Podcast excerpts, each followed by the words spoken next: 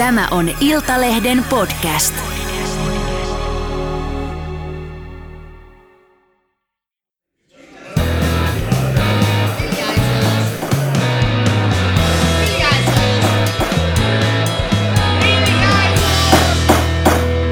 Politiikan puskaradio. Studiossa Marko Oskari Lehtonen ja Lauri Nurmi. sekä Jari Hanska. No niin, pojat. Kylläpä tuntui hyvältä pitkästä, pitkästä ja vielä kerran pitkästä aikaa sanoa no niin, pojat. Ja juuri teille Politiikan puskaradion nuorisosiiven edustajille, eli tähän nuorisosiipeen ilmeisesti kuuluu kaikki alle 50-vuotiaat politiikan toimittajat, jotka tekevät tätä ohjelmaa, ja meitähän siis riittää. Minä ja Jari ollaan reilusti alle 40-vuotiaita, ja Lauri Nurmi on noin 40-vuotias. Eli Ja Elli Harju on reilusti alle 40-vuotias. Erittäin reilusti alle. Kyllä, joten meitä nuorisolaisia on sitten täällä tätä tekemässä paljon. Ja siinä lähti terveisiä Helsingin Sanomien kriitikolle, terveisiä Sanomataloon. Jari on ollut hieman tuossa poissa näistä kuvioista, niin en yhtään tiedä, mitä olette täällä höpissy, koska en kuuntele tätä ohjelmaa itse. Mutta kuulin pikkulinnulta, että sinua on tämän poissaolon aikana lähestytty sekä sähköpostitse, kirjeitse, faksitse, että myös ilmeisesti ihan äänipuhelimella. Kyllä. Tota, mm, nyt ei tainnut olla oikaisuja siellä listalla, mutta ilmeisesti jotain palautetta halusit lausua. On, joo, joo. Jotenkin jännästi meille tuli tänne toimitukseen viestiä, kun Marko Oskari on ollut pari viikkoa poissa ja joudun olemaan puikoissa monta viikkoa peräkkäin, niin tuli tällainen viesti joltakin kuulijalta. Luen sen kokonaan. Tervehdys, politiikan puskaradio. Mihin on hävinnyt Marko Oskari? Paneelin ykkösvitjan vetäjä. Kaksi viikkoa Hanskan punavihreä tuupaa samanhenkisten toimittajien kanssa. Ei ole kauaa suosittu, jos ei löydy paneelin neutraalimpaa näkökantaa. Toimittaja voi sitä omaa aatetta ja agendaa tuputtaa ihan jossain muualla. Siis luiko sä ton just Erkki Tuomioen äänellä vai, vai mikä En, tässä en oli mä tiedä. Mä yritin tilanne? päästä siihen tunnetilaan, että kun et en, ensin on niin kuin Mut siis se, tä- se mut- ihana Ma- Marko Oskarin valtakausi, joka vaihtui sitten tällaiseen päälle punavihreää yökytystä. Eli siis tässä on nyt käynyt tämmöinen Bolsonaro-lula. Kyllä. Että tällainen tota, oikeistomies, jolla on pistooli vyöllä, nahkasaappaat, kireä paita, treenatut lin, rintalihakset, vaihtuu tällaiseen partaradikaaliin lulaan. Tällähän viitataan toki Brasilian presidentinvaaleja, joissa vasemmistoradikaali kaappasi vallan laillisesti vaaleissa oikeistoradikaalilta. No e- e- kireistä paidoista en tiedä, saattaa olla, että kireät painot ovat kireitä syystä, eri syystä kuin Jarilla on kireitä paitoja, mutta tuota, ilmeisesti Jari vanhana polkujuoksijana, niin ei ole mennyt ihan nappiin tämä viimeiset pari viikkoa. Ei, ei todellakaan. Mutta mut, mä, mä tykkäsin Marko siitä, että sä, sä tota noin, niin, että Mosku sitten sieltä tota noin, poissa ollessaan niin lähettää meille kuitenkin toimituksen Hei, lämpimiä hei, terveisiä. Hei, er, erittäin ikävää vihalla. Juurihan mä kerroin teille, että mä en kuuntele tätä ohjelmaa, joten mä en ole voinut mitenkään lähettää palautetta, koska mä en tiedä, mitä sä oot sanonut. Okei. Mä voin niinku haukkua, mutta en toisaalta myöskään Totta, kehua. totta. Ja hei, mutta sitten tuli myös toinen, tähän saman jakson perään, niin sain myös puhelun. Ja tota, mä, mä olin just menossa tiedotustilaisuuteen, mä joudun valitettavasti katkaisemaan tämän puhelun, eli sille herrasmiehelle, joka soitti silloin viikko Siis sitten. lyö, löikö sä luurin korvaan? Ei mä sano, että mulla, on, mulla alkaa tiekkari tässä. mitä Ajan just seurata. tunneliin, tuut, tuut, ja, tuut. Tuota, hän ehti vaan niin kuin, viesti oli tämä, että, että hän pahoitti mielensä, kun vihreille niin paljon naureskeltiin, niin tuota, yritin soittaa hänelle takaisin, mutta sitten hänen puhelin, puhelimensa piippasi varattua, niin että soitellaan tässä jossain välissä, arvon herra. Haluan kyllä kuulla tämän palautteen loppuun. Mutta mitä tämä palaute? Tämä koski ilmeisesti tätä Pirkka-Pekka Peteliuksen lainausmerkeissä kurin palautusta. Joo, Joo, kyllä. Okei. Okay. No mutta jäädään odottelemaan, jos saat tämän herran kiinni joskus, niin miten tämä teidän, teidän saaga, tämähän nyt ei vielä trilogia, mutta tavallaan jatko-osa, niin jos saadaan siihen vielä trilogian Kyllä. päätösosa, niin kerrotaan toki sitten kuuntelijoille. Onko sulla Lauri tähän alkuun vielä jotain, jotain terveisiä meidän, meidän kuuntelijoille? Tota, me, meillä ilmeisesti on aika paljon kuuntelijoita tällä hetkellä, koska siis meitä lähestytään tuolla ö, kaupungilla, Turuilla, Toreilla ja kaikilla viestintävälineillä, niin tota, millaista sulla on ollut tehdä tätä puskaradioa viimeistä puolitoista vuotta? Nyt on mahdollisuus lähettää vähän terveisiä sinne luurien toiselle puolelle. Jyrki Kataisen sanoin ytimekkäästi fantastista. Pohjoismaiden neuvosto kokoontuu tässä Helsingissä ja lainaan hyvää kollegaani ja ystäväni Jari Hanskaa, jonka mukaan kokous oli maailman tylsin lainausmerkeissä. Late, seurasti itsekin kokousta paikan päällä, niin mitä tästä kokouksesta jäi päällimmäisenä mieleen? Ei kiteytä kolmella pointilla Pohjoismaiden neuvoston kokouksen anti heille, meille, jotka eivät paikalle päässeet. Mä vähän opponoin tätä nyt, että itse asiassa, tota, jos vakavoidutaan hetkeksi, niin tämä Pohjoismaisten neuvoston kokous oli poikkeuksellisen kiinnostava ää, ja se oli tärkeä. Se Koska kertoo to- siitä, että miten kiinnostava se normaalioloissa on. Kyllä. Ää, ja Pohjoismaiden neuvostohan on tällainen yhteistyöelin, joka perustettiin vuonna 1952. Ää, Suomi ei voinut silloin liittyä vielä Neuvostoliiton pelossa tähän järjestöön, mutta sitten samana vuonna, kun Suomi sai takaisin Porkkalan, ää, Se oli hieno vuosi. ja, ja tuota, tuli ikään kuin pääsi tästä toisen maailmansodan jälkeisestä hankalasta tilanteesta, niin 1955 Suomi pääsi myös Pohjoismaiden neuvostoon. Ja tänä YA-vuosina tämä Pohjoismaiden neuvosto oli tällainen paikka, joka, jossa Suomen jäsenyys erotti Suomea merkittävästi sitten näistä Neuvostoliiton satelliittivaltioista. Et Suomi oli demokratia, koska ja siitä oli merkkinä myös se, että, että on tämmöinen vapaa liikkuvuus viiden Pohjoismaan sisällä. Ihmiset sai liikkua, töihin saatettiin muuttaa. No Suomesta lähti 300 000 ihmistä, josta suurin piirtein 100 000 Volvon tehtaille ja toiset 100 000 Saapin tehtaille. Ei nyt ihan näin, mutta suurin piirtein. Niin sitten kun Neuvostoliitto hajosi 1991, niin sitten tämä Suomen näkökulmasta tämä Pohjoismaiden neuvosto oli enemmän tämmöinen keskustelukerho.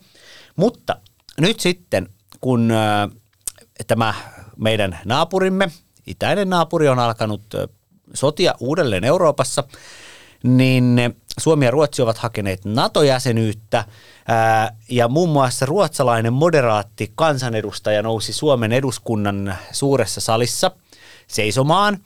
Pohjoismaiden neuvosto istunto tarkoittaa siis sitä, että Suomen eduskunnassa eivät istu paikoillansa suomalaiset kansanedustajat, vaan kolmen päivän ajan siellä penkeillä istuu jokaisesta viidestä Pohjoismaasta kansanedustajia. Ja sitten siellä on ministeriaitiossa ministereitä vastaamassa eri Pohjoismaista. Se on aika hieno, viiden maan yhteinen parlamenttiistunto. Niin ruotsalainen kansanedustaja nousi seisomaan ja, ja sanoi, että, että tack Finland, tack för NATO-medlemskapet, att, att, ni, att ni leder. Ja, ja, ja eli, eli siis, että kiitos Suomi NATO-jäsenyydestä, että johditte meidät myös sinne. Ja, ja, ja tota, sitten Ruotsin ulkoministeri Tobias Pilström oli myös siellä, ja juttelin Pilströmin kanssa. Onko muuten hänen lempinimi sama kuin tuolla jääkiekkoilla Antti ke- Kerro se ja sitten sit jos voin jatkaa tämän loppuun, koska tämä on mulle uusi juttu. No, jätän kertomatta, mutta googlatkaa Antti Pilström lempinimi, niin tota, saatte vähän osvittaa siitä, mutta voisin sanoa tälleen tuntematta Topi- Topias Pilströmiä, että ei ole sama lempinimi.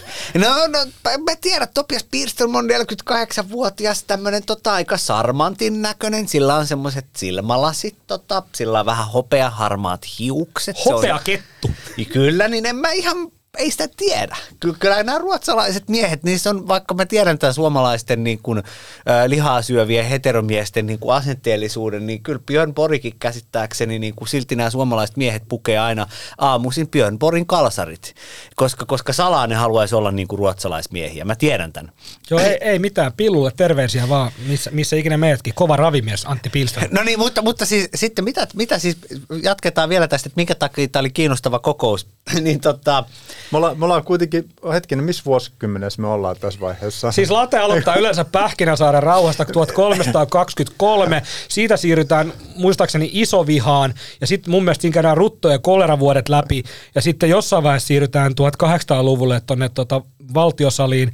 Niin mä en nyt tiedä, nyt ollaan vissiin, olla- ollaanko me nyt, on, nyt, 200-luvulla ollaan, jo? nyt ollaan tämän viikon, tämän viikon keskiviikossa. Niin tota, Okei, okay, no niin. Eli niin, sanottu, niin sanotusta nykyhetkestä voidaan Ko- puhua. koska täytyy, täytyy sanoa, että, että niin kuin paljastaa kuulijoille, että mit, mitä rekvisiittaa Lauri Nurmela on niin aina hänellä mukana. on siis Porkkalan, Porkkalan tota, toi niin kuin vanha alue, kartta. Ja, ja lisäksi tota, no, niin aina hänen matkassaan kulkeva Jussila Hentilä Nevakiven klassikko teos Suomen poliittinen historia 1809 viiva, no sitten se aina päättyy eri painokset eri vuosilukuun, mutta tämä päättyy vuoteen 2009. Ja voin kertoa myös Meikäläisen ku- versio niin. päättyy 2004, mutta Joo, ja kuuntelijoille paljastakaa tuolla hintalappu. poliittisen historian raamattu. Näkyy muuten hintalappu, ja tota, nyt on kovalla rahalla ostettu 53,90 on ton kirjan hinta, ja Laurihan on sen omalla rahalla ostanut. Mutta toi tota, mutta mitä Pilsom kertoi, niin äh, liittyy tähän Suomen NATO-jäsenyyden ratifiointiin Turkin kanssa.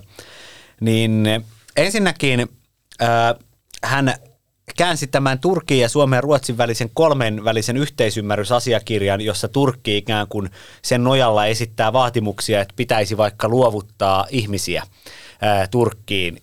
Ja tämä asiakirjassahan ei siis löydy, toisin kuin julkisuudesta saattaa saada kuvan, niin siinä asiakirjassahan Suomi ja Ruotsi eivät sitoudu luovuttamaan ketään, vaan lupaavat oman lainsäädäntönsä perusteella käsitellä tuota nämä kysymykset.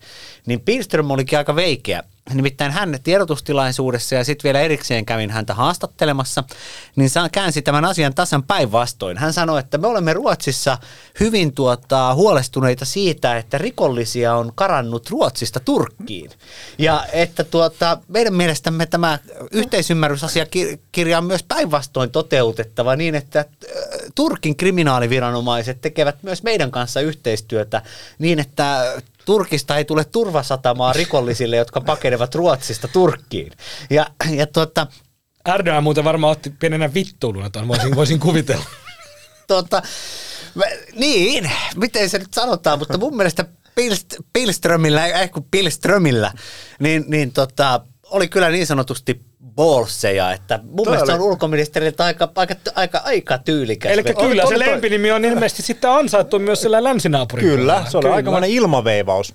Ja, oli joo. Ja totta, tottahan tässä on siis toinen puoli, että kun, kun Turkkihan yrittää ikään kuin pelata näissä neuvotteluissa, että he ovat tällainen vahva, että he esittävät vaatimuksia, niin, niin sitten, sitten Ruotsille ja Suomelle on tärkeää, että he korostavat oikeusvaltiota. Sitä korostettiin, Pekka Haavisto sanoi, vakuutti, että ei luovuteta ihmisiä vastoin Suomen voimassa olevaa lainsäädäntöä. Ää, ja mitä tästä tota, diplomaattilähteiltä kuulin, niin, niin tämä Suomen neuvottelut on ikään kuin käyty ja viimeksi tuota, eilen ja varmistin tämän ja nyt vaan sitten odotetaan, että miten Yhdysvallat ää, ja Turkki saavat suhteensa asentoon ja sitten Tukholma ja Ankara neuvottelevat ja Ruotsin pääministeri on menossa sinne Ankaraan. Käydäänkö siellä ankarat neuvottelut? Eiköhän siellä ole tota tämmöinen ottelu sieltä 1700-luvulta, kun edellisen kerran ottomaanit yritti vallottaa viiniä, niin, niin kyllä siellä varmaan on tällainen viikingit vastaan ottomaanit tiukka. Mutta Jari todistaa minun puolestani, Lauri, sä lupasit, sulla on kaksi hyvää tarinaa Pohjoismaiden neuvoston kokouksesta, ja sillä eh- ehdolla sä pääsit tänne studioon tänään. Oliks nyt, onko nyt käytetty jo yksi hauska tarina, oliko tämä Pilström hauska tarina, vai onko sulla nyt oikeasti hihassa vielä kaksi hauskaa tarinaa meille? Tässähän oli jo tämä Tack för Finland. Okei, Et se, yksi- se, kun okei, kuullaan, kuullaan, okei, kuullaan, tota, No. kuullaan se, miten niin kuin ruotsalainen kansanedustaja Suomen parlamentissa lähes liikuttuu kyyneliin kiittäessänsä Suomea Ruotsin NATO-jäsenyydestä. Niin Niin, no hauskahan on suhteellinen käsite. Jokuhan voi olla vaikka hauskan näköinen. Ei se tee hänestä hauskaa. Mutta sulla on ilmeisesti mun lasken mukaan vielä yksi hauska tarina, Lauri, tota, jäljellä. En tiedä, nyt taas studiokin hajota tässä alle, mutta Lauri, kerro meille vielä yksi, yksi hauska tarina Studio Pohjoismaiden. Pohjoismaiden neuvoston kokouksesta. No niin, no, no sittenhän tietenkin tota pitää ottaa tämä tämmöinen aloite, eli, eli tota, ydinaseista, niin siellä Pohjoismaiden neuvostossa voi tehdä sitten aloitteita, ja sitten niitä käsitellään valiokunnissa ja sitten maat tuota, ottavat niihin kantaa. Ja itse asiassa sitten, jos Pohjoismaiden neuvostossa hyväksytään joku aloite, niin maiden hallitukset usein myös toteuttavat näitä asioita, mutta kun tämä tapahtuu vuosienkin tai vuodenkin viiveellä, niin se ei näytä ihmisistä siltä, että istutaan jossain ja nyt konkreettisesti tehdään joku päätös. Mutta esimerkiksi siitä on kiittäminen Pohjoismaiden neuvostoa, että me voidaan mennä tuosta noin vaan Viking Lineilla ää, Tukholmaan ilman mitään paperimuodollisuuksia. Ne on sovittu Pohjoismaiden neuvostossa. Mutta totta, tämä hauska juttu liittyy siihen, että mihinkäs sitä vasemmisto pääsisi ää, karvoistansa Nimittäin suomalainen ja ruotsalainen ja islantilainen ja tanskalainen ja norjalainen Meni saunaan. Ja, ja, ja tota, kuka tuli ekana ulos? No joo. Karvainen vasemmistolainen. Mutta ne elää, ne elää tota, niin kuin tällä hetkellä mun ajanlaskun mukaan vuotta 1963. Nimittäin Urkki, eli Urho Kekkonen teki vuonna 1963 aloitteen ydinaseettomasta Pohjolasta. Ja nyt tulee se paras. Nämä vasemmistopuolueiden edustajat teki Pohjoismaiden neuvostossa vuonna 2022 aloitteen ydinaseettomasta Pohjolasta. Ja sitten tähän tulee tämmöinen oikeasti vakava, hauska poliittinen juttu, että sittenhän kaikki oikeistopuolueiden ja keskustapuolueiden edustajat vakuuttaa siellä salissa, että me emme halua tuota myöskään Pohjoismaihin, ydinaseita. Mutta sitten kun pitää kysyä, että hyväksyvätkö he tämän aloitteen ydinaseettomasta Pohjolasta, niin eivät tietenkään. Koska – Virallisesti kuuluu sanoa, että me emme halua ydinaseita, mutta sitten kuitenkin ollaan riippuvaisia Yhdysvaltain ja Britannian ydinasepelotteesta, jolloin tällaiset aloitteet torjutaan absoluut. Mutta eikö tämä nimenomaan osoita sen koko tämän hemmetin ydinasekeskustelun älyttömyyden, että, että, että kun puhutaan, että voidaanko Suomeen tuoda ydinaseita, kun ajatushan ei ole suinkaan säilöä, tehdä mitään ydinase laukaisualustaa ja jotain ydinasesiiloja Suomeen, vaan se, että voiko tarvittaessa Yhdysvaltain B-52 lentää ydinase lastissa Suomen ilmatilassa, tai voiko suomalaisiin F, tulevia F-35-hävittäjiin pistää siiven alle ydinase, ydinaseen tarvittaessa. Eikö, eikö on, niin kuin, tästä on niin kuin, tavallaan, mistä puhutaan silloin, kun puhutaan jotenkin, että voidaanko Suomeen tuoda tota noin, niin ydinaseita. Eikö se, ole se, eikö se kysymys nimenomaan, koska kukaan ei ole varmaan missään välissä ajatellutkaan, että ne mitään ydinasesiiloja raahattaisi. Ei, siis ja tämähän on juuri niin kuin Jari loistavasti kuvasi tämän, ja, ja kuten ollaan yritetty myös teille hyvät rakkaat kuulijat ja lukijat kirjoittaa. Ja, ja ku, missään ei ole kukaan kirjoittanut, että Suomeen varastoitaisiin ydinaseita, mutta sitten osa verkkokeskustelijoista, poliitikoista ikään kuin alkaa luoda sellaista mielikuvaa, että tällainen väite olisi jossain esitetty. Ja tämä on aivan, tämä on aivan jakomielitautista, koska Just sellaista, niin. ei, sellaista ei mistään löydy, vaan kysymys on siitä, että jos ajatellaan, väännetään tämä nyt niin kuin hyvin niin kuin Jari sanoi, niin väännetään tämä niin kuin rautalangasta. Että jos meillä on semmoinen apokalyptinen tilanne, että tota, Venäjä vaikka haluaisi vallata Suomen Lapin, saadaksensa Murmanskin ydinasetukikohdalle suojavyöhykettä. Niin jos Suomi ei ole Natossa, niin voidaan tehdä samalla tapaa kuin Ukrainassa, että voidaan tulla siitä panssereilla yli ja sitten sen jälkeen vihjata, että me käytetään taktista ydinasetta, jos tuota, jos tuota tulette auttamaan ja tämä suunnataan vaikka amerikkalaisilla briteille. No sitten kun Suomi on Natossa ja siellä on Lapin lennostossa näitä tota, F-35-hävittäjiä, niin ää, mä olen aivan varma, että kun ne suomalaiset ää, tota, lentäjät menee sinne lentäjäkoulutukseen parin vuoden kuluttua sinne Yhdysvaltain Luten ilmatukikohtaan, niin vaikka mitä sanottaisiin julkisuuteen, niin kun se lentokone pystyy kantamaan myös tämmöistä pientä taktista ydinohjusta, niin totta kai näille suomalaisille lentäjille kerrotaan myös myös siitä, että millä tapaa teoriassa tämä F-35 mm. ja sotatilanteessa käytännössä on kykenevä kantamaan taktista ydinasetta.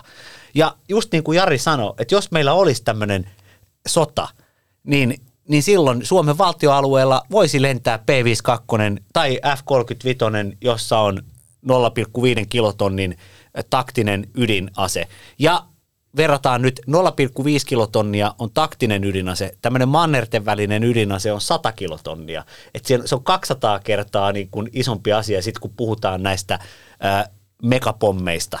Suomesta ei ole tekemässä ydinasevaltiota, mutta Suomen niin kuin NATO-jäsenyyden jälkeen, kun Suomi hyväksytään NATOn jäseneksi, niin Suomella on valmius sitten jollain tavalla ensinnäkin sallia ydinaseiden niin kuin Kyllä, vaikka Ma- lento... maahan tulo jo, jo, siinä ja, tarkoituksessa, kun niitä silloin tarvitaan. Ja siis kyse on niin kuin laajemmasta kysymyksestä. Kysymys on siis siitä, että mikä mä oon tämän ymmärtänyt oikein, Late voi täydentää, mutta me tullaan osaksi Naton ydinasedoktriinia. Ydinaseet on aivan keskeinen osa Naton yhteistä puolustusta ja viidennen artiklan käyttämistä myös, että, että kaikkiin käytettävissä olen keinoimme, tuota, itse asiassa se, se, ei ole, se on tuota EU, EU-asiakirjasta löytyy tämä Lissabonin sopimuksesta tämä kaikin kaikki käytettävissä olen keino. Mutta, ja se on yksi syy, mutta, minkä takia me yleensä Naton ollaan hakeuduttu. Me halu, halutaan sinne, sinne suojan alle. Ja torstaina... Äh, hallitus esitteli lakiluonnoksen Suomen liittymisestä Pohjois-Atlantin liittoon, ja siinä alussa on kerrottu perusteita sille, että miksi liitytään. Niin aivan siinä perusteluiden kärjessä lukee Pohjois-Atlantin liiton ydin, yhteinen ydinasepuolustus. Mm. Se, se, on, se, on, se, on, se on siis keskeinen syy, miksi, miksi Suomi haluaa liittyä NATOon. Kyllä, ja mä, mä, kun se on myös niin kuin ydin, näiden mannerten välisten ja niin kuin pitkän kantaman tota ydinaseiden, tota noin, eli strategisten ydinaseiden käytön ö, kannalta siinä mitään järkeä ylipäätänsä, niitä sijoitettaisiin Suomeen, jos se uhkasuunta on Venäjä, mutta tota, se on jotenkin mun mielestä vähän semmoista irtopisteiden keräämistä se, että nyt niin kuin pyritään, että mä ymmärrän, että on, niin kuin, ä, tietotapa tämmöisellä strategisella tasolla halutaan ajatella, että maailma olisi turvallisempi paikka, ja mikä on ihan totta, että jos maailmassa olisi vähemmän ydinaseita, että tehdään työtä tavallaan ydinaseiden riisumiseksi maailmasta, se on yksi asia. Mutta se, että jotenkin, että, että Suomi, Suomella ei ole mitään tekemistä ydinaseiden kanssa, niin se ei ole enää totta vaan sen jälkeen, kun Suomi on Naton jäsen, niin me ollaan, niin kuin, me ollaan osa sitä ydinasepolitiikkaa. Me ei voida enää niin kuin sivuuttaa sitä kansallisessa keskustelussa. Kyllä, ja itse asiassa tässä tällä viikolla kävin ää, tota, sellaisen keskustelun, ää, jossa tuota, en valitettavasti voi kertoa, että minkä tahon kanssa, mutta missä tuli esille se, että kun Suomesta tulee lähitulevaisuudessa Naton jäsen, luotetaan tähän, niin ensimmäisenä Suomen puolustusvoimien asiantuntijat tuota, tarvitsevat koulutusta ja perehdytystä ydinaseisiin. Ja tämä johtuu siitä, niin kuin Jari kuvasi, että Suomi ei ole aikaisemmin ollut ydinaseiden kanssa mm. tekemisissä. Nyt Suomesta tulee. Suomi ei ole siis jotenkin ulkopuolinen, vaan Suomi on osa ydinasedoktriinia. Ja äh, tällä hetkellä Suomi on Natossa tämmöinen invitee, tarkkailijajäsen. Ja Suomi saa osallistua kaikkiin muihin kokouksiin paitsi yhteen. Ja vain täysjäsenet saavat osallistua yht- yhteen paikkaan. Ja mun mielestä tämä rajaus kertoo hyvin ydinaseiden merkityksestä. Se, mihin Suomi ei vielä pääse, on tällainen Nuclear Defense Planning Group, eli, eli tuota, ydinasepuolustuksen suunnitteluryhmä. Ja sitten kun Suomi on täysjäsen, niin sitten Suomi pääsee siihen ja se tavallaan kruunaa NATO-jäsenyyden. Ja, ja tämä on niin kuin, tämä jo mun mielestä kertoo, ei tarvi enempää mm. sanoja, mikä niiden merkitys on. Ydinaseista pääsemme erittäin sujuvalla aasinsilalla toisenlaiseen pelottavaan skenaarioon, ja se on tietenkin Yleisradion Kallup, joka on painajaismainen SDPn kannalta, eli Ylen tuoreimman Kallupin mukaan SDPn kannatus on tällä hetkellä 18,2 prosenttia, ja kokoomus on Kallup kärjessä 23,9 prosenttia. Kokoomus on nyt SDPtä tällä hetkellä 5,7 prosenttiyksikköä edellä. Ja perussuomalaiset hengittää SDPn niskaa vain puolentoista prosenttiyksikön päässä. Late ja Jari, Sanna Marinille taitaa tulla tätä menoa hikinen kevät vielä, kun toisaalta kokoomus porskuttaa lähes kuuden prosenttiyksikön karussa ja perussuomalaiset on siinä kantapäillä aistimassa tunnelmaa. Niin tota, mitä, mitä mieltä te olette tästä tota, trendistä, eli demarit on, on menettänyt, menettänyt, tai sanotaan näin, että ei ainakaan kohentanut asemaansa siinä, tota, siinä tota, kokoomuksen ja perussuomalaisten välissä, niin mitä tästä pitäisi ajatella? Tästä voi, voi suoraan tulkita kalluplukuja sillä tavalla, että dada, perussuomalaiset on hyvin mahdollisesti kiilaamassa vaaleissa toiseksi suurimmaksi puolueeksi ohi STPn. Tällä hetkellä Kallupissa on puolueiden välillä eroa 1,5 prosenttiyksikköä demareitten hyväksi. Kun me katsotaan vaalien lähihistoriaa, niin kaksissa edellisissä eduskuntavaaleissa ennen varsinaista vaalipäivää ja noin 4-5 kuukautta ennen vaaleja perussuomalaiset on ollut kaukana STPn takana, mutta ö, ovat tulleet sitten vuonna 2015 STPn ohi ja sitten tuota, vuonna 2019 vain 7000 äänen päähän.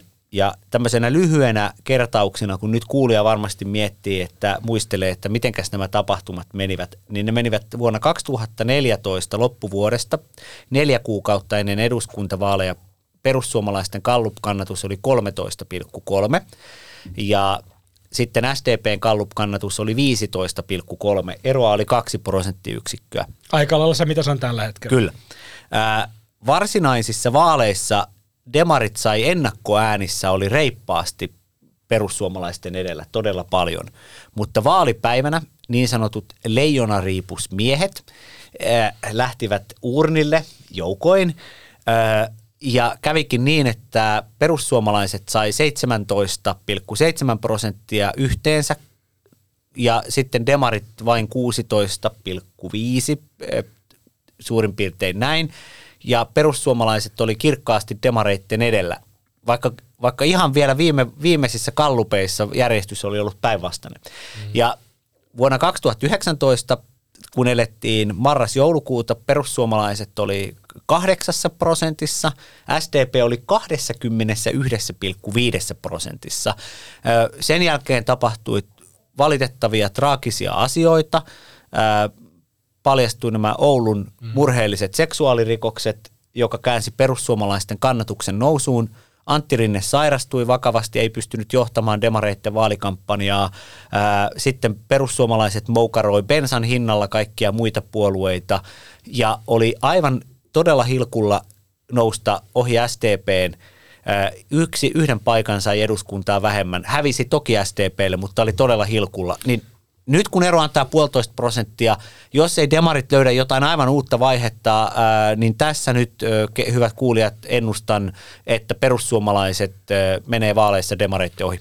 Ja en ole muuten lääkäri, mutta väitän, että bensan hinta oli syksyllä 2019 jotain ihan muuta kuin mitä se on, anteeksi, niin, siis ei syksyllä 2019, syksyllä 2018, kun puhutaan siitä marras-joulukuusta, niin se bensan hinta oli jotain ihan muuta kuin se on tällä hetkellä. Mm, kyllä. Tässä on tota, toi hyvä analyysi, mikä Latella on. Mä tässä samalla laskeskelin, että kuinka paljon hallituspuolueiden yhteenlaskettu kannatus on. Se on edelleen 52,7 prosenttia. Hallituspuolueella kaikesta tästä niin kuin alamäestä huolimatta, niin heillä on silti tavallaan niin kuin yli 50 prosenttia kannatusta. Toki siellä äh, hallituksessa koska, on lähes kaikki puolueet. Mutta... niin, kyllä, kyllä, mutta se ei ole tavallaan, äh, tämä näyttää tosi vahvasti siis niin kuin demarien, nimenomaan demarien ja keskustan ahdingolta, mitä nämä Gallup-tulokset, ei niinkään muiden puolueiden äh, tota, kohdalla hallituksessa on vastaavaa, vastaavaa probleemaa.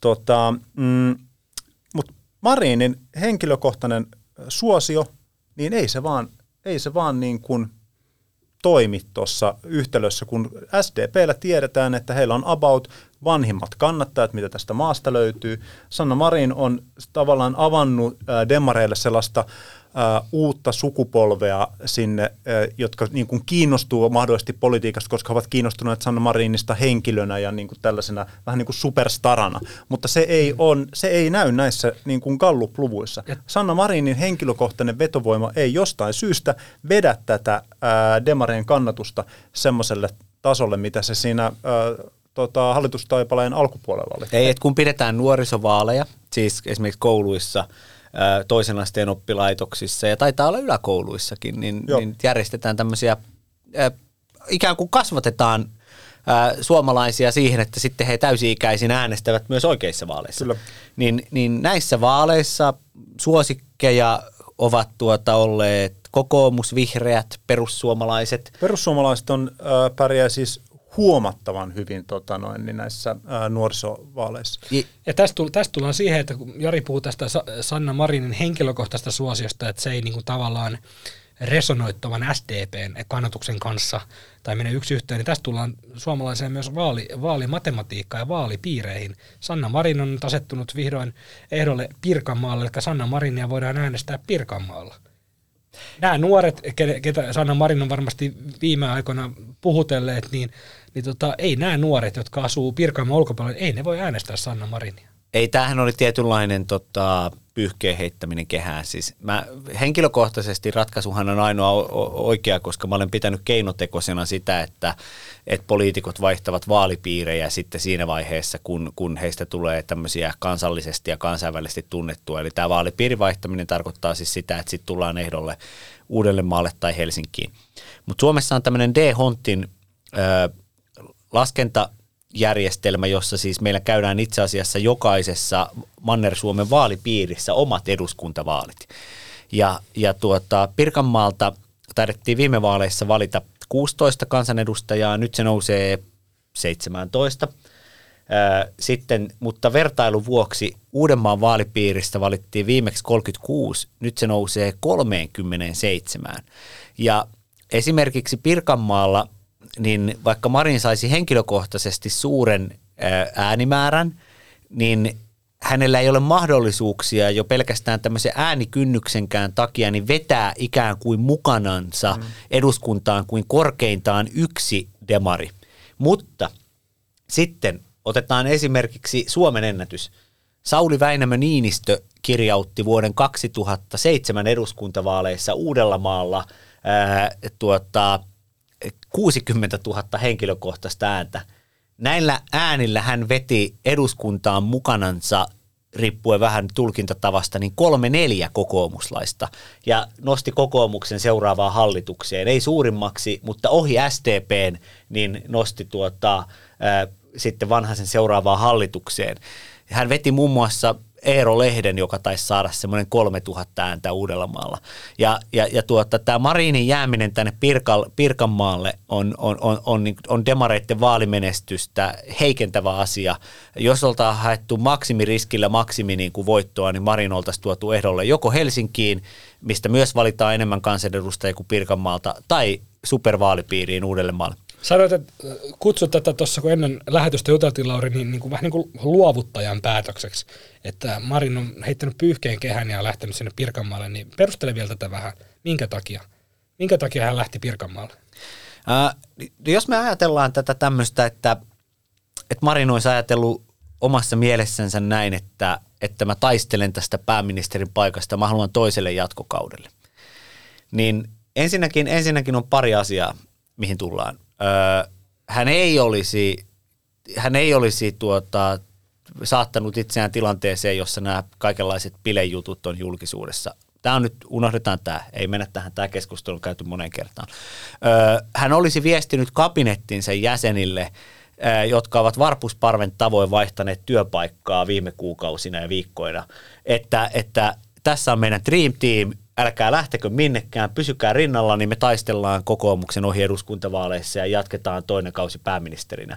Lisäksi hänen julkinen esiintymisensä olisi sellaista, että hän esiintyisi ja puhuisi eri tavalla, hän ottaisi sisäpolitiikkaan kantaa. Mutta nyt mä en moiti Marinia. Hän on älykäs ja Marin on tiedostanut, että hänellä ei ole mahdollisuuksia pääministeriksi ellei jotain aivan mullistavaa tapahdu, hän on tiedostanut, että, että ei ole mahdollista ohittaa kokoomusta. Tämä tuli jo siinä esimerkiksi, että Marin sanoi viime viikolla äh, tota, pääministerin haastattelutunnilla, kun kysyttiin, että miksi hän ei nosta keskustelua siitä, kumpi edustaa Suomea Natossa presidentti vai pääministeri, että miksi hän ei aloita tällaista keskustelua pidemmän ajan näkymästä. Niin Marin totesi siihen suurin piirtein näin, että niin, että en koe tätä nyt mielekkääksi aloittaa tällaista keskustelua, kun tätä kauttakin on aikaa jäljellä vain viisi kuukautta.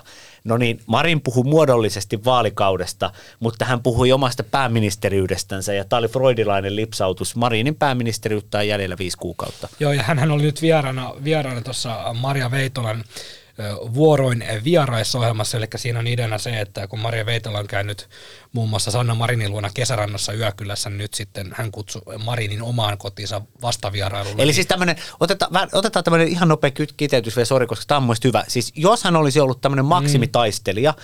niin hän olisi tehnyt Jyrki Kataiset tai Juha Sipilät, ostanut omakotitalon A Espoosta tai Sipoosta, äh, muuttanut sinne Markuksen kanssa, ilmoittanut, että hän asettuu suurimmassa vaalipiirissä ehdolle. Hän johtaa Uudeltamaalta demareitten rynnäkkö Antti Lindmanin kanssa, kuittaa sieltä 12 kansanedustajaa, jatketaan pääministeripuolueena. Pirkanmaalle jääminen on tämmöinen hometown girlin ratkaisu. Kyllä, ja ei mitään. Totta kai saat, saat kes- keskeyttää. Tämä sun osuus leikataan myöhemmin pois, ja mä jatkan sitten luontevasti siitä, mihin meidän kesken. Mutta siis Veitolan ohjelmassahan Ma- Veitola kysyi Marinilta tästä jatko, jatkokausi halukkuudesta, niin kyllähän Marin nyt eh, virkansa ja eh, puheenjohtajuudensa puolesta sanoi, että totta kai lähdimme tavoittelemaan suurimman puolueen paikkaa, mutta eipä siihen kyllä tainnut Mari itsekään uskoa. Ja tota, itse kuulin tällaisen tota, hauskan, hauskan ja hauskana, mutta hei, jos Laurin eh, Pohjoismaiden neuvosto, ne tarinat oli hauskoja, niin kyllä tämäkin menee siihen hauskakategoriaan. Hauskan jutun kuulin ja tässä siitä, että, ei tarvi olla hauska. Joo, kun Late sanoi, että, tota, että Marin SDP on ikään kuin luovuttanut tämän, tämän pääministerin jahdin, niin kyllä he on. Koska tiedättekö, mikä on SDPn siis oikeasti, mikä niiden äh, vaalistrategia on, eli mihin ne laittaa viimeisen uskonsa, kun lähdetään, lähdetään kohti vaalitenttejä urnia. Mm-hmm. Heidän, heidän niin kuin viimeinen olenkorsi, heidän strategian kulmakin on se, että, että, että jos Petteri Orpo mokaa, Eli, eli, mutta mut tämä on ihan, tää on ihan, siis ihan, ihan klassikko, eli SDPssään pelättiin rinteen, rinteen aikana sitä, että kun alkaa vaalitentit, että mitäkö, mitäköhän Rinne menee tällä kertaa möläyttää siellä, ja nyt Orpollahan on tuore kokemus tästä tota, A-Talkista, missä hän tota, jäi kiljuvien, kiljuvien naisministerin jalkoihin, Orpon sanojen mukaan kiljuvien naisministerin jalkoihin. Niin kokeilkaapa hyvät herrat kotona tota, sitä, että, että puolisollenne tai, tai vaimollenne sanotte häntä kiljuhanheksi, niin kokeil, kokeilkaapa tämmöistä, että millainen reaktio. Mä luulen, että siinä vaiheessa saa aika nopeasti pakata kamojansa tota, niin Mut kuin, ainakin, ainakin yhdeksi Mutta viikolla. sitten nopealla pelisilmällä pitää lisätä, että kultamunia äh, munivan kiljuhanhen. Mutta tota, mut siis äh, nythän ehdottomasti kokoomuksen Orpon kannattaisi tehdä sama, minkä, minkä tota, äh, mikä tehtiin Sipilälle silloin 2000. Se alkoi siinä 2013 huudeilla, eli noin ka- kaksi, puolitoista viiva kaksi vuotta ennen eduskuntavaaleja 2015, niin Juha Sipilähän haudattiin Kempeleellä johonkin semmoiseen väestötilaan, mistä hän, missä ei siis toiminut ollenkaan viestintävälineet. Eli Juha Sipilähän ei saatu noin puolentoista vuoteen kommentoimaan yhtään mitään. Niin tässä nyt varmaan kannattaisi Orpo tästä A-tolkista viisaantuneena, niin Orpo kannattaisi nyt haudata jonnekin tota, Tur- Turun saaristossa olevaan bunkkeriin ja tuoda esiin vasta sitten ihan viimeistään vaalitenteissä. Ei välttämättä silloinkaan, koska tota, toi kokoomuksen etumatka on niin sen verran suuri, että kyllä SDPs varmaan ihan oikein on laskettu se, että tota, heidän tavallaan se viimeinen olenkorsi on se, että jos Orpo vaikka tai kokoomus isosti mokaa tässä jotenkin tässä loppusuoralla. Niin no siis Orpohan on, on tota, tunnettu kalamies, kalastaa Kainuussa mökillänsä ja sitten Lohioilla ja sitten, sitten Turun saaristossa haukea. Ja tämä, tämä siis on niin kuin hänen, hän, hän on näitä kuvia jakanut. Niin, nythän on, nythän on tota leuto, kevät, niin siellä Turun saaristossahan on tota hyviä haukivesiä, niin ei muuta kuin kokoomuksen kannattaa, kannattaa tota Petterille niin hommata kalaopas ja kunnon vene sinne niin kuin koko syksyksi ja ei muuta kuin haukikalaan, niin, niin, niin tota, Ja, tä, ja, ja tässä skenaariossa niin kuin SDP niin kuin ehkä ainoa olenko se, että Orpo saa saaliksi Saimaan Norpan sieltä Turun saaristosta. Nuijii sen ja sen, kuvaa sen someen. nuol, nuijii sen papin tappailla kuoliaaksi ja esittelee sitä somessa, että ennätysnorppa. Ja saapuu vaaliväittelyyn te- tehtyään siitä semmoisen hatun. Norpan nahkaviitan. Ja, ja tota, Mikä se olikaan se, tuli mieleen Rosa Meriläinen, mikä Jari oli se, tota, mikäs nahkaviitta se olikaan silloin? No, tuota, tuota, tuota. mutta sitten tähän heitetään tähän tämmöinen vakavoidutaan ja sanotaan sen verran, että... Aina. Vakavoidutaan aina. että et Marko Oskari, niin tämä on täysin oikea se, että STPnhän strategiaolosuhteiden pakostaa juuri tämä tämmöinen toivotaan, toivotaan. Mutta toki heillä on sitten, niin kuin heidän päätähtäimensä on tällä hetkellä siis voittaa perussuomalaiset.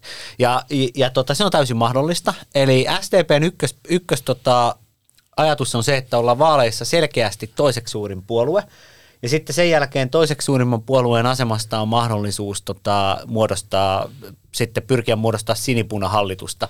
Mm. Ja vaikka siis Suomen lakihan ei, nyt korostetaan kaikki kuulijat, meillä ei ole mitään semmoista, että suurin puolue saa niin kuin lain mukaan mu- muodostaa hallituksen, eikä meillä ole sellaista, että toiseksi suurin puolue pääsee kaveriksi, vaan vaalien jälkeen katsotaan, että, että, että mistä syntyy toimiva hallitus.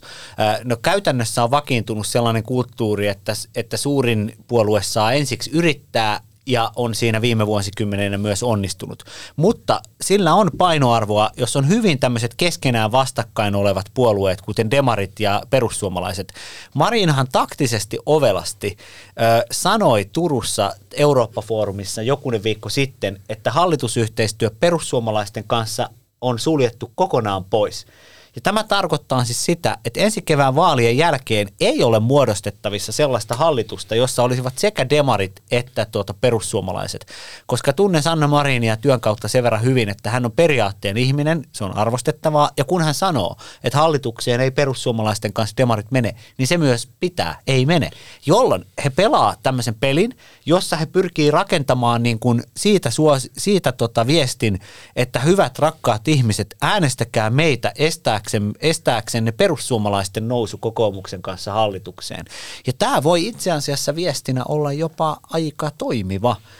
Ja muistutetaan nyt vielä kuuntelijoita siitäkin, kun Lauri hyvin sanoi, että tosiaan mikään hän ei tarkoita sitä, että suurin puolue automaattisesti toimii pääministeripuolueena, mutta lähtee kuitenkin hallitustunnustelijaksi käytä, vakiintuneen käytännön mukaan, mutta onhan meillä tälläkin hetkellä, meillä on viime vaaleissa suurin puolue SDP pääministeripuolueena, mutta sitten kakkonen ja kolmonen, kokoomus ja perussuomalaiset ulkona hallituksesta ja 4, 5, 6, 7 siellä olevat keskusta, vihreät, vasemmisto ja RKP ovat hallituksessa. Eli meillä on tällainen niin kuin, ykkönen ja pistesijat hallituksessa tällä Joo, hetkellä. Mutta mut mä, mun, mun on kyllä vaikea nähdä, että jos ajatellaan, että kokoomus pitää tuollaisen, että ottaa tuommoisen niin jätti vaalivoito, mikä on näillä lukujen valossa ihan mahdollinen, ja vaikka demarit pysyisi toisena, niin kyllä se, kakkoseksi tulleen, ja se toisista, sanotaan näin, hallituksen toisista suurimman puolueen ää, syliin hän yleensä lankeaa sitten ää, valtiovarainministerin salkku. Poikkeuksena Suomen historiassa on Timo Soini ää, ei suostunut ottamaan valtiovarainministerin salkkua, vaan halusi henkilökohtaisesta syystä ulkoministerin salkun pakeni vastuutaan siinä kohtaa, koska tajusi, että hallitus tulee leikkaamaan ja valtiovarainministeri on sitten selittämässä niitä leikkauksia. Sama valinta on edessä, mikäli oltaisiin menossa sinipuna ää, yhteistyön. Tähän nyt on vähän tämmöistä aika, aika pitkän etäisyyden päästä ja spe- spekulointia, mutta siis, että näkisittekö niin kuin Sanna Marinin Petteri Orpon, pääministeri Petteri Orpon johtamassa hallituksessa valtiovarainministerinä, joka En lähtee... näe, Jari. Vastaan kysymykseen, Niin. en näe. Ja tästä on itse asiassa puhunut muutaman Demarin kanssa. Ja tota, sanotaan näin, että kyllä sieltä sanottiin, että not gonna happen. Niin. Ei, ei, kyllä tästä juuri seuraa se, että vaalien jälkeen niin Marin voi tehdä Paavo Lipposet. Että hän voi, hän voi tuota, niin Alkaa lopeta kaasu- Nord Streamin kaasuputkia vai? Lauri, Lauri. Nyt, nyt oot katsonut liikaa science fictionia. tämä on paljon tyylisempi tämä totuus. Hän, hän voi ryhtyä eduskunnan puhennaiseksi. Mutta tota, e- eli siis, eli siis semmoinenhan optio on aina olemassa, että jos puolue on menossa hallitukseen, mutta sitten puolueen puheenjohtaja toteaa, että vaikka siksi, että hän on entinen pääministeri, niin se ei enää ole niin kuin hänen, hänen tuota, hän ei sitä halua, hän kokee, että se on liian vaikea asetelma hänelle, vallasta alaspäin putoaminen on henkisesti hankalaa, niin, niin sitten että jos puolue menee, niin sitten puolueen puheenjohtaja voi, voi tuota ajatella, että on tämmöinen puhe, puhemiehen paikka, jonka voi ottaa vastaan. Mun on vaikea Ja nähdä Sanna se- Marinin eduskunnan puhemiehenä miettii tavallaan sitä niin kuin miljoonaa Instagram-seuraajaa tavallaan sitä kansainvälistä huomiota, mitä hän on saanut ja mistä hän ilmeisesti nauttii, vaikka hän on sanonutkin, että hän ei julkisuudesta ollenkaan nauti. Ja Päinvastoin, sitten kun hän niin kuin pääministerikautensa päättyi, niin hän tässä Veitola-ohjelmassa sanoi, että hän, niin kuin, hänen suurin pelkonsa on, että se kiinnostus ei häviä. Että hän haluaisi niin kuin palata tavalliseksi tallaajaksi, mikä ei tietenkään tule enää mitenkään. Tiedät, tiedätkö Mi- mitä, Marko Oskari? No, Ihan kaikella kunnioituksella mä en usko tuohon pätkääkään. En minäkään, mutta siis, siis, jos toi- aikuinen, sano- aikuinen siis- ihminen sanoo televisiossa niin kuin, tälleen onhan se näin, totta. niin, niin onhan se totta silloin. Aivan, a- aivan siis totta. Siis, sano, siis julkisuushan on tällainen asia, että ihminen voi sanoa, että hän haluaa siihen takaisin. Ikään kuin siihen tavalliseen elämään. Mutta julkisuus on kuin oppiumi, se on kuin huume. Ja nämä ihmiset, jotka on päässyt politiikan huipulle, mä oon keskustellut niin monen entisen ministerin kanssa kaljalasin ääressä. He pelkää eniten sitä päivää ja sitten he ovat, kun he ovat tavallaan päätyneet, niin pelottavinta oli se päivä enää, kun puhelin ei soinut. Toimittajat eivät juosseet perässä, valta katosi. Niin, niin Ja- Sanna Marin, joka on rakentanut itselle tämmöisen miljoonien, äh, miljoonan Instagram-seuraajan brändin, hän on, hän on niin kuin perus, valtioneuvoston kansliaan on erikseen laitettu ihminen hoitamaan kansainvälisiä mediasuhteita New York Timesiin ja äh, The Timein kanteen ja muuhun. Niin sitten jos ihminen sanoo, äh, ja sitten kun hän on vielä täällä somessa lakannut ikään kuin puhumasta politiikkaa, vaan rakentanut supertähti-imakoa, niin jos hän väittää, että, että minä haluan olla se tavallinen tuossa, niin hän varmasti sisimmältänsä haluaa. Mutta sitten se toinen puoli hänestä, se toinen aivolohko, nimenomaan huumeen tavoin tarvitsee sitä kansainvälistä julkisuutta. Ja tämä on se vaikea paikka ihmiselle. Ja, ja, ja Marinin kohdalla se iso kysymys onkin, että ei ole kovin paljon sellaisia riittävän isoja saappaita, joihin hän- voi mennä. Ja siksi on toki mahdollista, että hän sitten kipuiltuansa tämän kanssa toteaa, että hän luopuu kokonaan. Hän palaa Pirkanmaalle, ryhtyy Pirkanmaan pormestariksi ja, tuota, ja sitten tota, ajaa sillä punaisella ratikalla Esi- esi- esitän tässä ennen kuin Jari, Jari, Jari kertoo meille viikon, viikon vitsin tai mitä kertookaan, niin väitän kyllä, että äh, Marin voi, voi ottaa vastaan äh, puhemiehen paikan tai puhenaisen paikan ihan miten halutaan kutsua, mutta kyllä hänen niin kuin tähtäin on varmaan jossain KV, KV-tehtävissä. että saattaa olla puhemiehen hetken aikaa ja sitten suunnata kansainväliselle urille. Se voi olla näin. Tuota, mikäli tämä vaalitulos, mitä Kallupit on nyt jo pidempään tässä näyttänyt, niin toteutuu, niin sehän tarkoittaa siis sitä, että pääministeri Sanna Marin ei ole voittanut puheenjohtajana yksinä yksiäkään vaaleja. Ei tullut voittoa kuntavaaleissa, ei tullut voittoa aluevaaleissa, ei tulisi voittoa eduskuntavaaleissa. Se on, Niin. se on kiinnostava, siis se, se mistä, mistä mä aloitin, se on tämän, tämän aiheen, että, että se Sanna Marinin henkilökohtainen suosio tai tällainen niin kuin tosi jopa pääministeri poikkeuksellisen suuri tietty jatkuva näkyvyys, niin se ei, niin kuin, se ei realisoidu vaalivoitoiksi. Sen, sen takia mä kutsun sitä julkisuudeksi, mä en kutsu sitä kannatukseksi. Ja, ja, ja, ja, ja tota, koska, koska tuota, vaikka tämä nyt tekee kuinka tavallaan voi tuntua monista, että onko näin, niin nyt on eräs fakta. Ö, SDPn on kiittäminen pääministeriydestänsä Antti Rinnettä. Antti Rinne teki AY-politiikkaa ollessansa oppositiojohtajana, moukaroi porvarihallitusta ihmiskäsityksestä, työttömien kurittamisesta, teki hyvin tällaista vasemmistolaista retoriikkaa. Se vetosi demareitten äänestäjiin. Marinilta tämä vasemmistoretoriikka on puuttunut. Missä tulos? Tällä hetkellä uhkaa kallupeissa valua kohti 17 prosenttia, nyt on 18. Tiedättekö, mistä suomalaisten on kiittäminen Antti Rinnettä? Pekonipasta reseptistä. Loppuun vähän pienempiä aiheita, mutta yhtä tärkeitä aiheita joka tapauksessa. Ex-pääministerimme Esko Aho ryhtyy johtamaan suomalaisten suuryritysten perustamaa China Officea, eli suomeksi sanottuna edistämään äh, Kiinan kauppaa. Latea ja Jari, tota noin. Esko Aho tuossa helmikuussa, kun Venäjä aloitti järjettömän hyökkäyssotansa Ukrainassa, niin ehkä viisaasti jättäytyi Sperbankin äh, hallituksesta sivuun, mutta tota, nyt sitten Esko Aho on nähnyt järkeväksi ruveta lobbaamaan Kiina-bisneksiä. Mi- mitä tästä pitäisi ajatella? tota, kyllä se ensimmäinen niin kuin ajatus on, että ei ole, ei ole kyllä herra ex-pääministeri ihan hirveästi oppinut tässä. Ei ole kovin kummonen oppimisprosessi. Mutta toisaalta sitten täytyy kysyä, että ää, tässähän on siis takana siis monet suomalaiset suuryritykset, muun muassa Nokia on siellä, jotka tota, ovat halunneet Esko Ahon tähän hommaan. Niin Tämä on ihan kiinnostavaa. Eikö Suomessa niin kuin ole jotain oikeita siis Kiina-asiantuntijoita? Niitä kuitenkin tässä maassa on. Muun Eh, muassa, ehkä niiltä kysyttiin, muun mutta kukaan ei lähtenyt. Niin, mä, niin, mä ajattelin, että onkohan Teppo Turkille esimerkiksi soitettu, joka on niin kuin erinomainen Kiina, Kiina-asioiden asiantuntija. Mutta tässähän me tullaankin siihen, että tota, jos tarvitset hyvää seurusteluupseeria diktatuuriin, niin Suomessa on yksi ihminen, jolle Kyllä. kannattaa soittaa Esko Aho. Ja, Koska, hän, ja äh, hänessä on myös se hyvä puoli, että hänen, hänen kanssa kun alkaa pokeria pelaamaan, niin on varmaa, että isännät voittavat. ja, tuota, ja tuota, moraali, moraali on sellainen kysymys, jo- joka, joka kannuksen aapisesta aikanaan kansakoulussa niin tota, poistettiin. Siellä ei, siellä ei ollut semmoista sanaa kuin moraali. Jos ihan vakavasti, jos ihan vakavasti puhutaan. No- niin, no yhden kerran saat vakavasti. Joo, tämmöinen lyhyt, niin tota, henkilökohtainen arvioni ää, tota, on surullista. Kun juuri ollaan kirjoitettu siitä, että miten Esko Aho on niin kun vasta siinä vaiheessa ollut hylkäämässä Sperpankkia, kun Venäjä tekee sotarikoksia Ukrainassa. Hän ei ole nähnyt mitään ongelmaa Aleppon terroristipommitusten, kaikkien muiden myrkyttämistä ja muiden aikaan kuitannut itsellensä sieltä vuot- vuotuisesti yli 100 tonnia joka vuosi käteen ja tota, ollut niin kuin nimenomaan Putinin pankissa Suomen entisen pääministerin statuksella. Ja nyt hän sitten väittää julkisuudessa, että hän on niin kuin jotain oppinut tästä.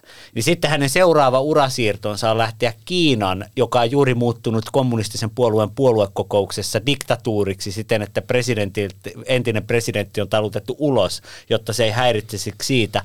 Maan, joka uhkailee hyökätä Taivaniin ja, ja, ja saada maan, maailman tämmöiseen kaaukseen, niin Esko lähtee sinne suhmuroimaan paikallisen hallinnon kanssa.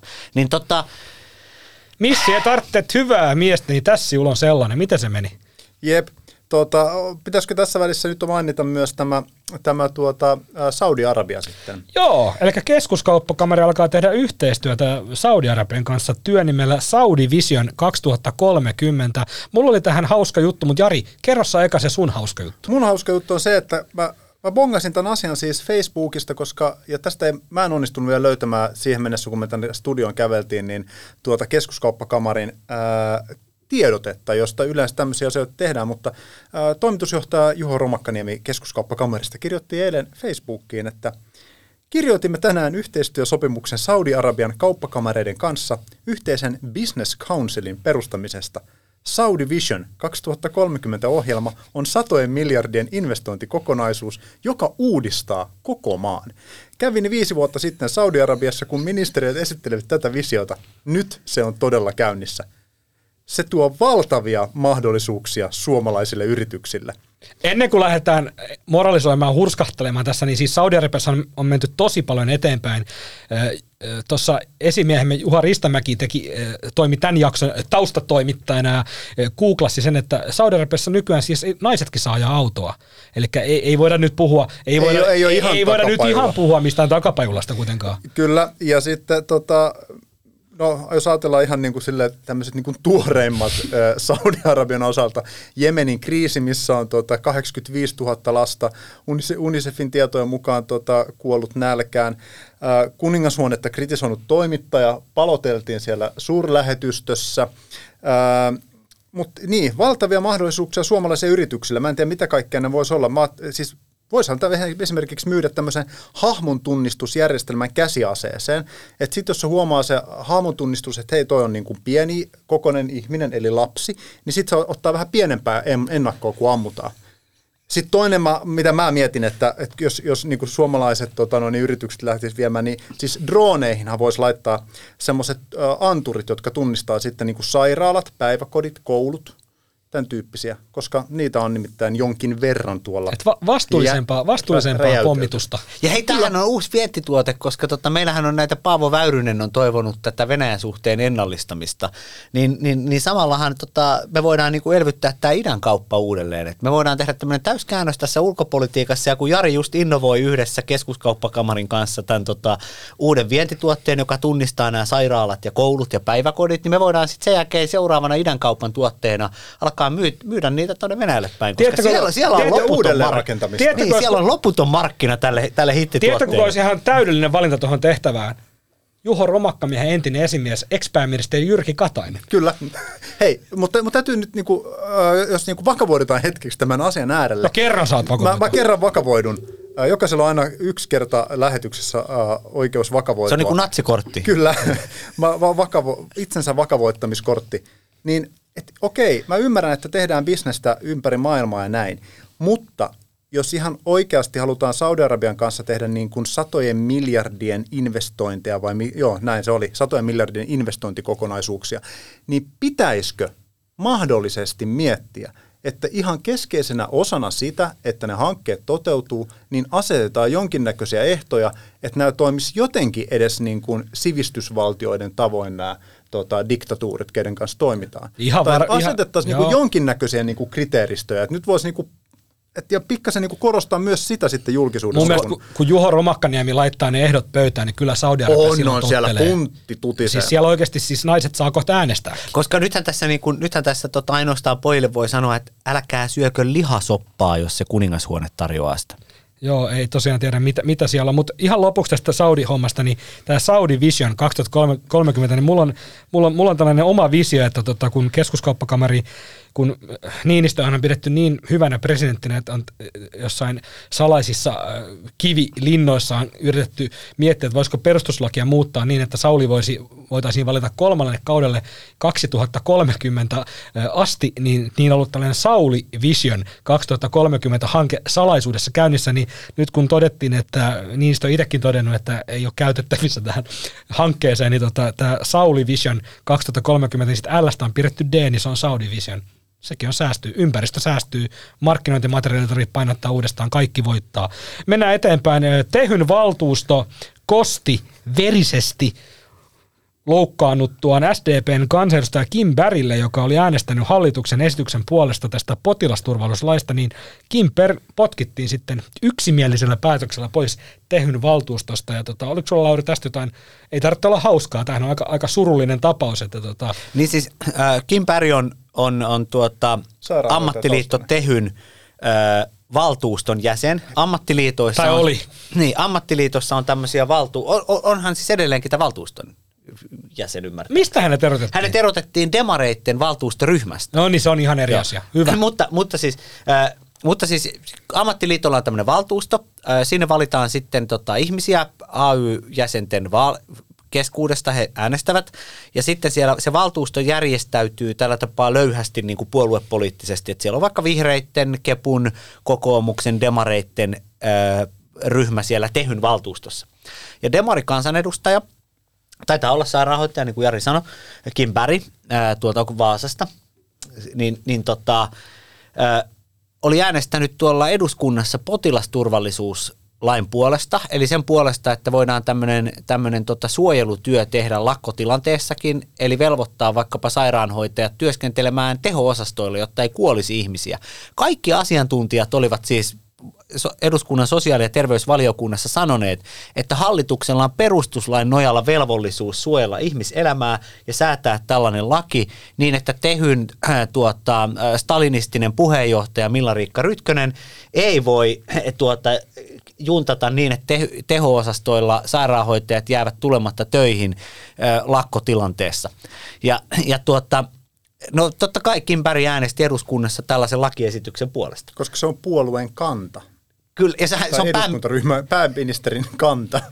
Kyllä. Et Bä- Bä- Berg joutuu valitsemaan, että otanko, otan, otanko eduskuntaryhmältä varoituksen vai otanko, otanko potkut valtuustoon demariryhmästä. Kyllä, kyllä, itse asiassa joo, ja hän ei tiennyt, että mitään tällaista on siis sillä hetkellä, kun hän äänesti. Ei tietenkään. Va- vaan hän yksi, yksiselitteisesti niin kuin koki, että hänen on, juttelin Pärin kanssa, että hänellä ei ole mitään muuta vaihtoehtoa. Että jos hän on valiokunnan jäsen ja kaikki asiantuntijat sanoo siellä, että ihmishenkiä voidaan menettää, jos tällaista lakia ei tehdä, niin kansanedustaja kun painaisi, vastustan. Ja, ja tota, No sitten äh, tässä lakkokiimassansa niin Tehy, tehy oli, oli tota niin, niin kuin kiihotettu, että heidän mielestänsä tämmöinen laki oli niin kuin pyhä ja häväistys. No sitten kun Päri oli äänestänyt tämän puolesta, niin tota, illalla jo hänelle soitti tämän Tehyn demarivaltuuston puheenjohtaja ja kysyi, että eroatko itse. No Päri sanoi, että en tietenkään eroa, että, en, ole, en ole tehnyt mitään väärää. No sitten hän ajatteli, että, tota, että tämä homma on jo niin kuin unohtunut, niin nyt sitten tuossa viime perjantaina niin tämä Tehyn demariryhmä piti tämmöisen yllätyskokouksen ja erotti Pärin jäsenyydestä ja sitten tota, lähetti WhatsApp-viestin Pärille ja sitten poisti Pärin siitä WhatsApp-ryhmästä. Ja sitten sen jälkeen, kun me tehtiin tästä uutinen, niin sitten Iltalehti myös soitti Tehyn, tehyn tota demariedustajille ja puheenjohtajalle ja tota, äh, heillä oli hieno, joo, ei kommentoida tätä mitenkään. E- Eli, eli tota, jos mä nyt sanon aivan suoraan, niin tämähän on niin kuin stalinistien tota, niin kuin oppikirjasta tällainen niin kuin, tämmöinen niin kuin kosto-operaatio, jossa väärämielinen niin kuin yhden teon takia pyyhitään kokonaan pois, häntä ei enää ole olemassa, ja sitten vielä sen jälkeen ylimielisesti ilmoitetaan muulle maailmalle, että koska me olemme täysin oikeassa, niin me emme edes keskustele tästä. Mun mielestä koomisin tässä on edelleen se, että se on val, äh, tota noin, Tehyn valtuuston demariryhmä.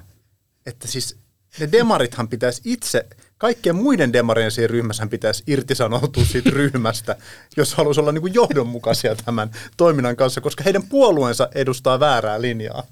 Mutta joo, siis hei, mä, mun, mä täytyy tarkentaa, Kim Berg ei ole siis sairaanhoitaja, vaan röntgenhoitaja ammatiltaan. Joo.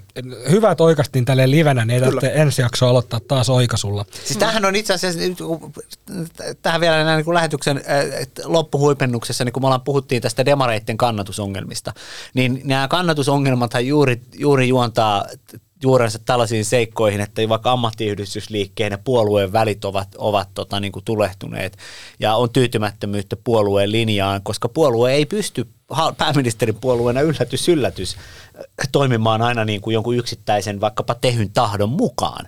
Ja, ja, ja sitten kiukutellaan, kiukutellaan ja kostetaan, niin onhan tämä nyt, niin kuin, jos ei taisi, onhan tämä aika surkuhupasaakin, että eihän tälle episodille voi muuta kuin, niin kuin ulkopuoliset nauraa. Ja demarit itse tietää tämän, ja, ja to, he, he ei pysty tälle nauraa. Heidän mielestänsä että tässä ei ole mitään hauskaa. No niin, ollaan oltu niin kauan täällä studiossa, että tuottajakin näyttää jo kurkunleikkausmerkki, eli jakso alkaa olla paketissa. Pyyhitään tämän jakson aiheuttamat hiet otsaltamme oikeuskansleri Tuomas Pöystin pääministeri Sanna Marinille antamilla puhtailla pyyhkeillä, jotka hän antoi Marinille tästä juhlimiskohusta, eli se on nyt taputeltu, ja tota, oliko sinulla Jari tästä jotain viikonlopputerveisiä sinne kesärantaan? Kyllä, tää, tuota virkamieslaissa säädetty käyttäytymisvelvollisuus ei oikeuskanslerin kanslerin mukaan koske ministereitä. En Näin. ymmärtänyt sanaakaan, mutta hei, hyvää viikonloppua vaan. Ja viikon vitsin kertoo Marko Oskari Lehtonen. Alexander Stuppilla oli ministeriaikoinaan tapana esitellä kolme pointtia. Jos Stupp olisi räppäri, niin mitä hän olisi silloin esitellyt? Kolme jointtia.